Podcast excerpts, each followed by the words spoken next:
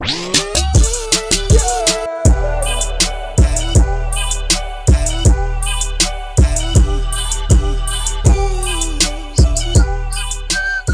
up, you guys? Welcome. Welcome to Dangerous Misinformation, aka the Lord Petty Podcast, or formerly known as the Lord Petty Podcast, or I'm probably going to change the name back if I keep doing this podcast. If you've noticed, if you've been a follower of the pod, you might have noticed that the episodes have really dropped off because I'm going to be honest, I have not been prioritizing this. Uh, it's just, it is a very big time commitment, and I just have not seen. I'm so stubborn, you know, I've been doing this for about four years now, and it just never quite reached the level of where uh, I saw quite just the returns I need to be seeing. So at, at a while, you just think, okay, I'm, being consistent, I'm being consistent, consistent. But at what point is it insanity where it's like, well, you know, there's just so many fucking podcasts now. Um, that wasn't the case when I started this. When I started this podcast, this is driving me nuts.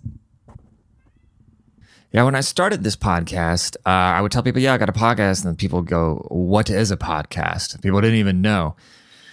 And uh, I just kind of I fumbled the marketing. I you know never I was very stubborn about a lot of things, and now it's just such a saturated thing. And to be honest, when I'm scrolling through my timelines and I see some fucking idiot sitting behind a microphone, I'm just like, dude, the last thing I care about is just what some guy's talking about, or so it doesn't matter who it is. Um. So yeah, it's not. Uh, we'll see this. So this is the last episode of the year for sure and then um, we'll we'll see how things are looking in January. I'm just focusing on some other stuff. Finally got the YouTube monetized, so that's nice. Uh, that has been a long time coming. I remember when everybody was telling me to just keep making memes. You know, I used to just be a faceless meme account, and I would get so mad because I would burn my good jokes. Because to make a good meme, you need a good joke with a good picture. It's like this. That's the whole formula of making a good meme. Is the joke needs to be standalone, funny, the concept, and then if you have a banging ass picture, you got a dank ass meme. So a lot of times people just go scanning for pictures and be like, oh, what caption can I put over this picture? You know, like you got to start with the joke. But uh, so I would get really mad that people would just, you know, crop my watermarks or do whatever it was. And I had so much content stolen that way. I was like, okay, well, if I put my pasty fucking face behind it, people can't just crop the watermark and steal it. It'll still be my face, even if somebody else reposts it. And everybody, everybody and their mother was telling me, "Oh no, stick to making memes." Uh, uh, you know, just the the haters. And so that was, you know, two and a half years ago, three years ago, or something. And then uh, this morning, I woke up and I said, "You've been accepted to the YouTube Partner Program. Start monetizing your videos." And I have like 695 videos on my channel. So it took 695 videos for me to make a single penny on YouTube. All right. So a lot of people just want to dive into stuff. They see the the top one percent of creators and they think, oh, these fucking influencers. Uh, uh, maybe with models, you know, I think back in the day to be a model, it actually took a lot of, to actually took a lot of effort and determination and ambition to be a model. Where now you just gotta eat some salads and hang out with a dork with a camera and you can be a model and get some sponsorships if you're hot enough. But in general bro i can attest uh, it takes a lot of work. I tell you what there has been a lot of nights of a lot of just sacrifice just overall sacrifice mostly with time you know? It's either like okay well i can go sit there and play battlefield 5 for 3 hours. I can go I can go and play Battlefield 5 for three hours, or I can go make, make a video, or I can go out drinking with the guys, or I can go and make a video. And it's like those other things, they just get lost in time. When you do those instant gratification things, you you do it once, you get the easy pleasure of it, but then tomorrow comes and now then it's gone. But now I've got a back catalog of 700 videos that are just going to be earning me money the entire time. So unless I do some dumb shit, which I'm not planning on doing because I'm pretty much done with politics in general, I'm done. You know, I I've said a lot of things kind of just out of shock value and you know, I've said a lot of things that I disagree. I don't regret saying them because that's how I felt at the time. But I've said a lot of things that I was wrong about in the while doing this podcast, and those those things are probably going to come back to haunt me in some sort of way. Um, I'm never quite going to apologize for saying them, but I do feel apologetic if I contributed in any way towards making anybody else's life harder by inspiring somebody to like be cruel to them or anything like that, you know? And uh yeah, so I just I I don't know exactly I don't know exactly where I'm going to pivot this into, but we're for sure like when this next wave of come on, stop. Ugh. When this next wave of uh, Trump Trump outrageism and you know, it's like okay, we got some it just is what it is, man. Sure, I made a ton of money in my 401k while Trump was president, and I think he's hilarious and blah blah blah, but um I mean, the the world is on the brink of nuclear war and falling apart under these crazy liberal things going on. But it's like, what am I going to do? You know? And I notice it's like all, all these, all the rich, like powerful conservative, like I got people, you know, people that work at Fox News and people that are tied to the Trumps. Like these people follow me on Instagram. They know who I am. Like we've messaged and stuff like that and then uh, you know they they see my my work they see my commentary they see my the effort i put in. None of them have ever tried to pull me up. You know what i mean? But then when i make content that appeals towards people that don't have shit then all those people there's a community in that where people are like rooting for you to succeed you know? And it's the thing vice i always root for everybody to succeed. And so that's just something that hit me the other day. It's like all these conservative influencers are all basically just either they are all literally almost every single one of them like I mean, there's some ones that I'm I'm cool with. Okay, so there's I don't I don't want to start dropping any names. There's definitely some ones are cool with that are really nice, um, but for the most part, like a lot of these turning point people and stuff like that, they're all just people that come from rich families that are somehow connected to the organization that got jobs as like personalities and contributors and shit like that. So it's all like generational legacy, these rich kids getting on, and then uh, because of their parents, and then they're talking about how everybody's a snowflake and doesn't want to work. You know, it's like, uh, and I know Tomi Lahren is self made, for instance, but like, you know, she was coming out and say, "Oh, nobody wants to work." It's like, dude, you sit in front of a camera. I've done both, bro. My whole entire life, I've done blue collar work, and I've sat in front of cameras. And let me tell you, sitting in front of a camera is a whole lot easier than working in a fucking factory or carrying around. Cons- I've done it all, dude.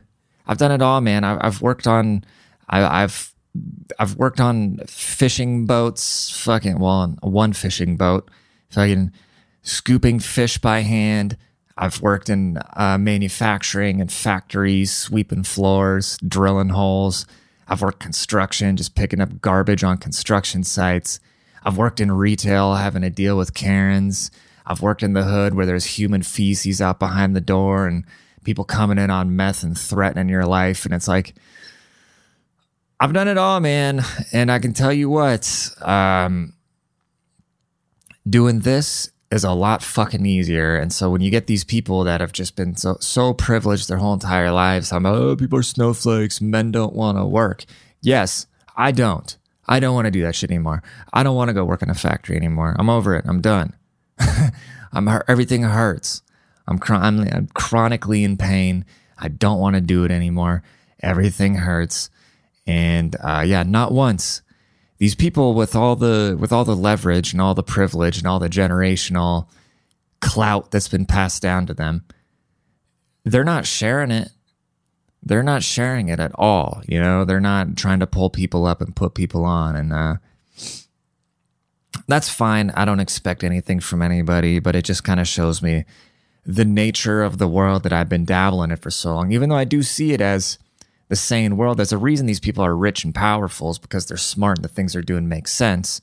So I'm drawn to it because I'm drawn towards logic. So I agree with them on their life philosophies.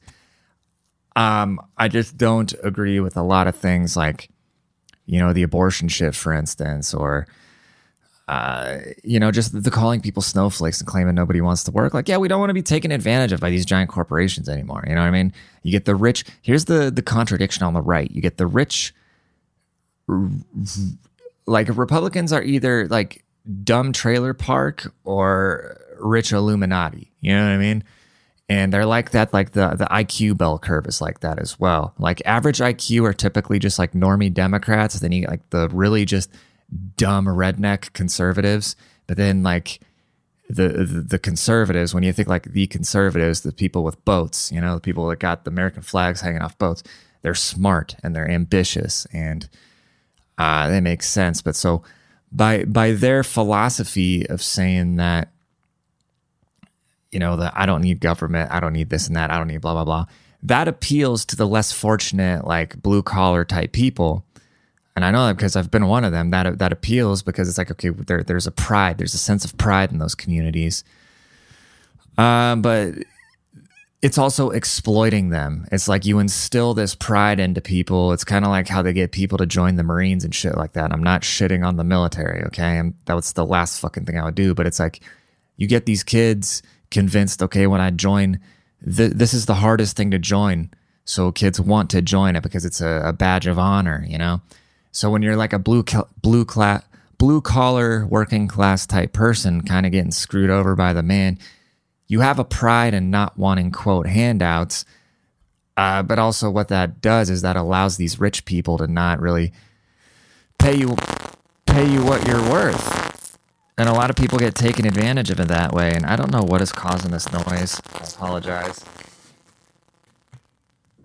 Usually, what is going on here? Oh, God, that just totally just just kills the momentum. You know. I remember one time that I was doing one of these podcast episodes and I kept having technical difficulties, but that was the one episode because I kept pushing through that. The episode was actually pretty good. So yeah, that's just kind of where I'm at, dude. So I, I, don't know. Like I said, we're going to be we're we're going to be in sort of a transitional period where I'm gonna be focusing on some other other stuff. But uh, I'll probably I'll probably do this podcast once a week. Yeah, I think that that's like a realistic thing. I mean, if there's like I said, there's 250 episodes or something of this podcast, so I highly doubt people have listened to all of them. And it's not like they're very uh, there's like they're very current event related, so people can go way back and listen to a bunch of shit. So if you want to hear more episodes of this podcast, you know, it's like Hov said, uh, want my old shit, buy my old albums. But yeah, I'm, I'm gonna try. Oh, like I said, dude, I'm just I'm I'm sick of everybody has a podcast, dude. I'm so sick of scrolling on my timeline and just.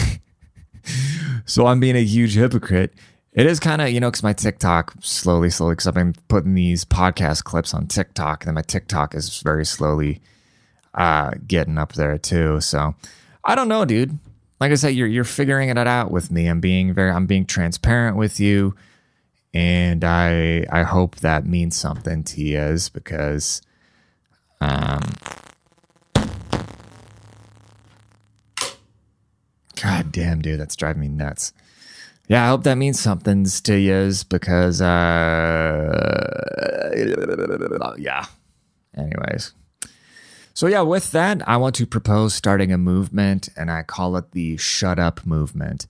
All of us just go back to minding our business and being nice to each other in public, keeping our political opinions to ourselves, voting the way we want, educating those who want to listen, but overall, in general, just shutting up.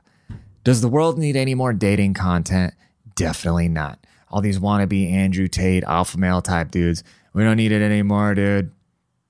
It's done. It's like the, all, all this dating content in general. You know what I mean? It's like, how, how hard is it, dude? How hard is it? Just don't be fucking weird. Don't don't be turn off the Xbox. Don't be lazy and don't be weird. You're 25 years old and you haven't figured out how to talk to people. Oh, I have an, I have anxiety. We all have anxiety. We all get nervous. Stop being a little bitch, dude. All this fucking never ending content. It's like, ugh. Uh, anyways, um, so I woke up the other day.